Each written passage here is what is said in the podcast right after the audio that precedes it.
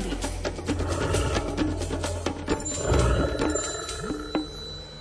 Keď som dnes za rána za zory odchádzal do práce, tak som si uvedomil, že áno, už je tu zmena. V auguste hrobové ticho takto ráno v meste, to znamená vtáčiky už nespievajú a tak môžeme uvažovať, čo sa teda deje teraz v tej vtáčej ríši. No a máme tu Miroslava Sanigu, ktorý nám na to určite odpovie. Dobré ráno.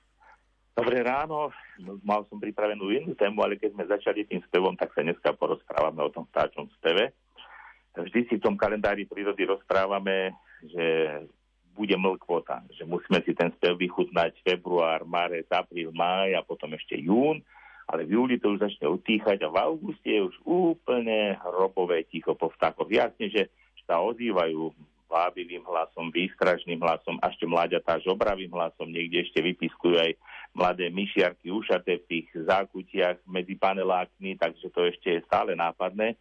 Ale spev tu už nie je, pretože samčeky, ktoré si spevom jednak ohraničujú teritória, kde budú hniezdiť a potom si ním lákajú samičky, aby sa s nimi spárili a založili vlastne potomstvo, rod a rodinu, tak tie už teraz prchnú a to prchnutie je veľká energetická záťaž pre organizmus, to je jedna vec, prečo vtákom už teda samčekom nie je do ak to tak nazveme, a takisto tie pohlavné hormóny, ktoré navozujú spievanie a ktoré vlastne v tom nervovom systéme pôsobia na bunky, ktoré zase majú vplyv na to, že ten vtáčik spieva, tak tie pohlavné hormóny sa už teraz ne, neaktivizujú, nevyplavujú do krvi, lebo tie pohlavné žľazy sa zmenšili a tá aktivita nie je, by bola zbytočná, lebo teraz sa už nebude zakladať rod, tak preto je v tej prírode tak mlko, ale stále ešte môžeme počuť spievať, predsa len sú vtáčiky, ktoré spievajú a, a, a, a neprestávajú, aj keď presnú, a to je šltochôst domový.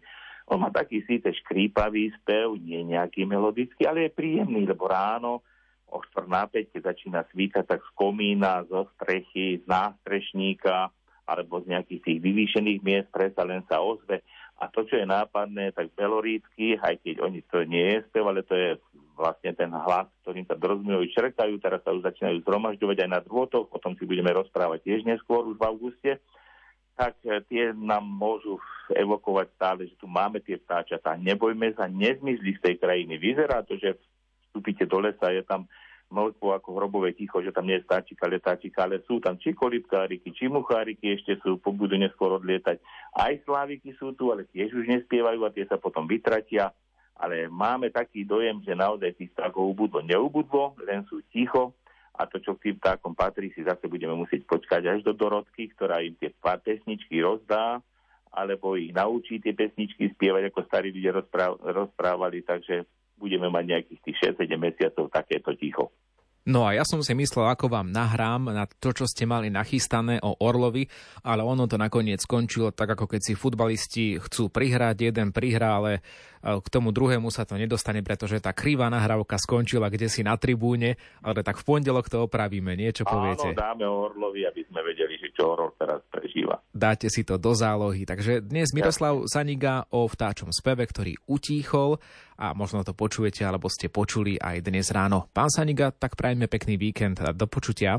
Podobne želám vám aj poslucháčom rádia Lumen do počutia. Po víkende teda rozprávanie o Orlovi Skálnom. Buďte pritom v pondelok o 7 hodine 20. minúte. Teraz je 7.27.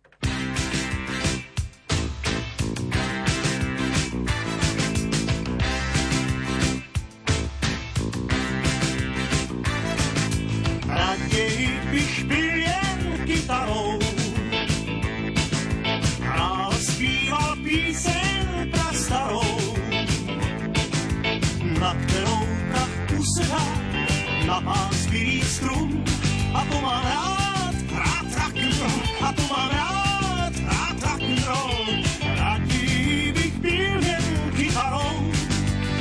a tiše zpíval tmou,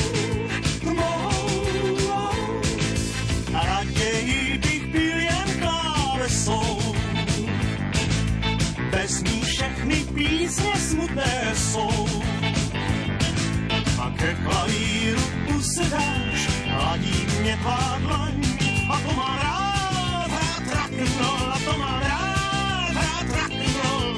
Raději bych byl jen klávesou, a tiše zpíval tvou, tvou, tvou.